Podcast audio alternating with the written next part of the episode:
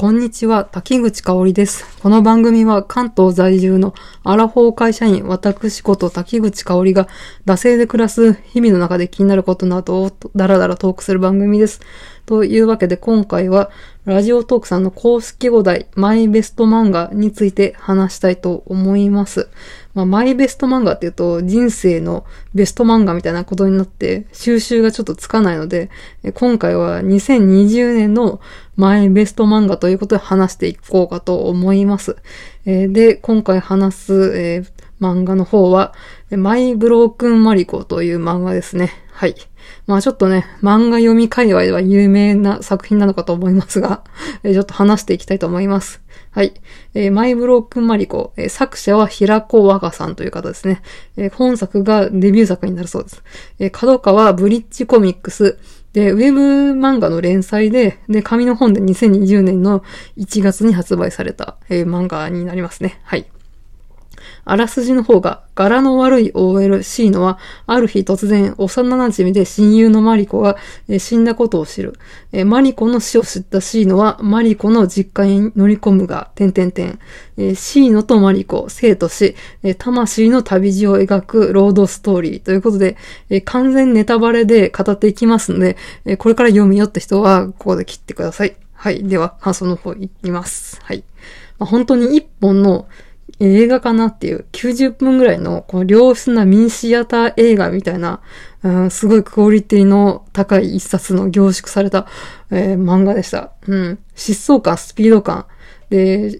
主人公 C ちゃんとこうシンクロしてこう行き当たりばったり旅をこうしている感がすごいビシビシと伝わってきて、でテーマがめちゃくちゃ重いじゃないですかこれ。親友の死ですからね、なんたって。で、まあ、ほん、なんですけど、マリコの骨を奪った時、こう漫画みたいな、漫画ですけど、コロコロコロコロってね、坂を転がるギャグっぽいシーンとか、まあ、しーちゃんがね、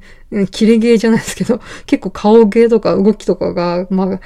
すごいね、目まぐるしく変わるキャラクターなんで、あとはね、まあ、こう破天荒な性格とかが、まあ、見ていて清々しいというか、まあ、で、そのね、ちょっとギャグっぽい、ユーモアっぽいシーンとかも、まあ割と、えー、散りばめられてて、で、テーマが重い割にはこうね、この C ちゃんの破天荒ぶりでカラッとするっていうところがなんか魅力なのかなと思います。で、一番好きなシーンが旅先の酒場で、うん、頭の中のマリコと対話してるとき、酒場のおっさんたちが、もうシーちゃんに話しかけてくるシーンがあるんですけど、そこで、てめえらとくっちゃべってる場合じゃねえんだよ。マリコと交信できなくなっちまうだろうがよーっていう感じで、まあ、ぶち切れるっていうシーンがめちゃくちゃ、うん、好きですね。まあ、交信とかいう単語をね、ナチュラルに、さらっとね、言ってのけるシーちゃんすげえみたいなところがすごいね、好きでした。うん。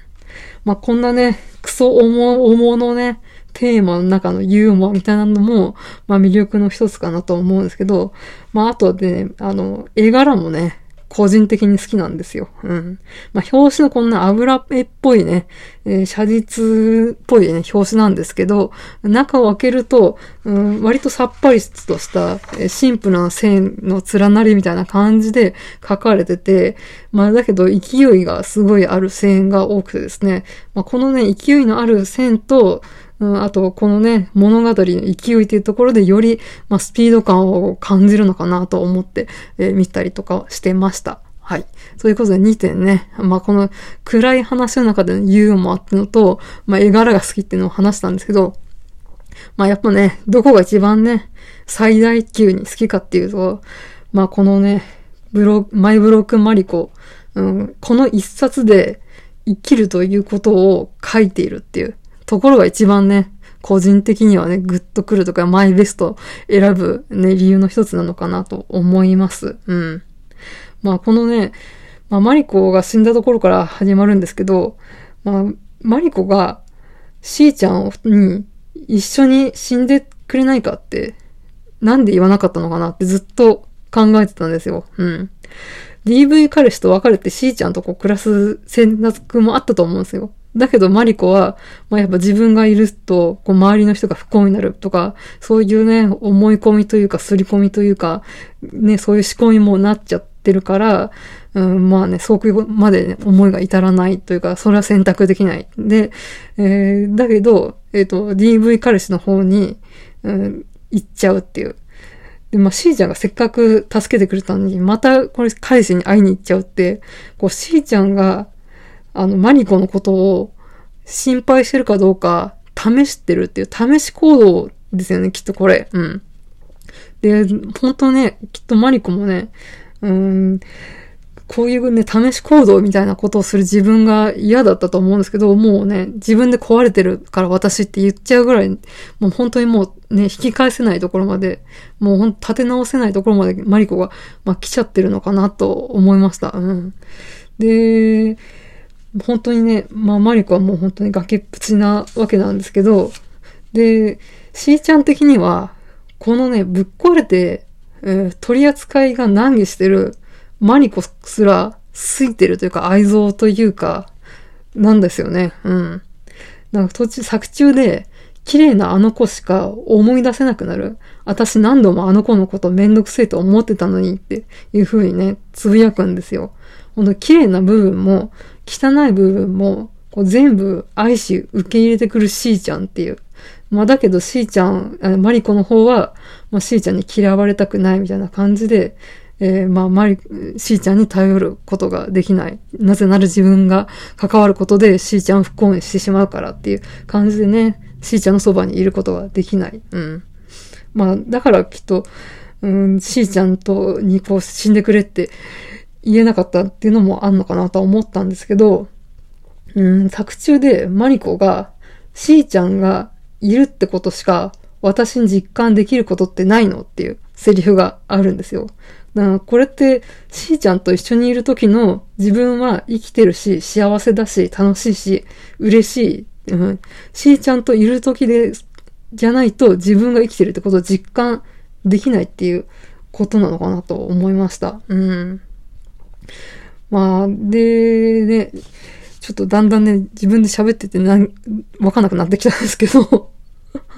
なんかこう、まあ本当にマリコがなんでしーちゃんに心中を持ちかけなかったっていうかっていうのをずっと考えてて、うーん、の、で、たどり着いたところが、まあ普通に、まあマリコがしーちゃんに死んでほしくなかったっていうのが一点と、あと、まあこれはちょっと自爆になっちゃうと思うんですけど、あの、さっき言ったしーちゃんといる時だけがマリコが自分の性を実感できたっていうところですよね。うん。よくね、陳腐なセリフで、あの、まあ漫画とかドラマとかで、こう死んだ仲間をこう主人公が思う時に、あいつ死んじゃいねえ。生きてるのさ、俺の心の中で、みたいなあるじゃないですけど、なんかそれのもっと切実なやつバージョンみたいな。うん。なんかこのね、しーちゃんの心の中で、だけでマリコは理想の姿で生きられるみたいなところがあったのかなと思いました。うん。まあこの旅先で出会う青年が、あもういない人に会うには自分が生きるしかないんじゃないでしょうかっていうセリフをしーちゃんに言うんですけど、まあもう本当それに尽きるわけなんですよ。で、しーちゃんもマリコに会いたいから、生き続けるしかないし、で、マリコは、うん、自分が死ぬことによって、しーちゃんの中で生き続けられることができるっていう、まあ、ある意味、なんか、ね、共依存関係みたいなのが、なんかこのマリコとしーちゃんの中でね、なんか出来上がるのかなと思って、ちょっとね、なんでマリコはしーちゃんを道連れにしなかったのかをずっと考えてて、なんかそういった、マリコが死ぬことによって最高の状態を作るみたいなことで、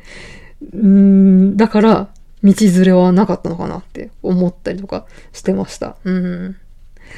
まあね、この共依存関係とかね、言うとすごいなんかこう、うつエンドみたいな感じなんですけど、こう、ラスト付近でこうやって日常に戻っていくんだっていう感じで、ちーちゃんがこう洗濯物を見ながらね、こうぼーっとする、自分のアパートにね、戻ってくるシーンあると思うんですけど、なんかそこで、なんかこう地についた、うん、なんかこう地味な、淡々とした日常みたいなところが書かれてくるのがなんか、となくね、救いがあるというかね、まあ確かに共依存というか、ちょっとね、うーん、なんか病んだ関係みたいにも捉えられるんですけど、まあそういうシーンとかね、元々のしーちゃんのね、カラッとしてサバサバとして、なんかこう生命力強そうなところとかを書くことによって、なんかこう希望が見出せるというか、うん。で、最後、あの、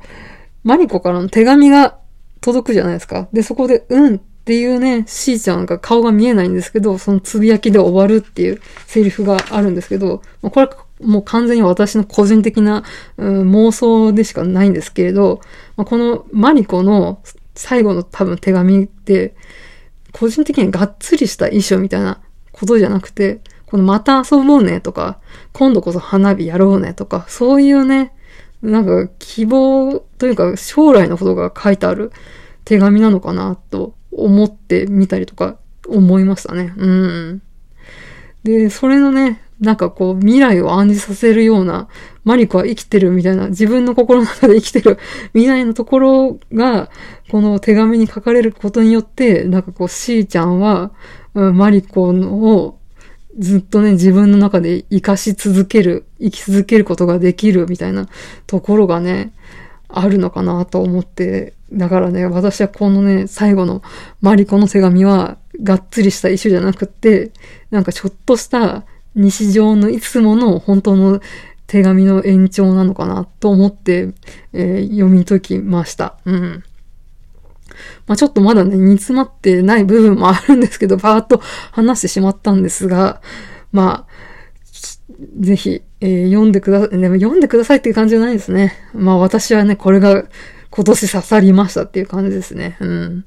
すげえじゅうにふんにまとめようとしたら全然まとまらなかったです。はい。もう終わるんで切りますね。はーい。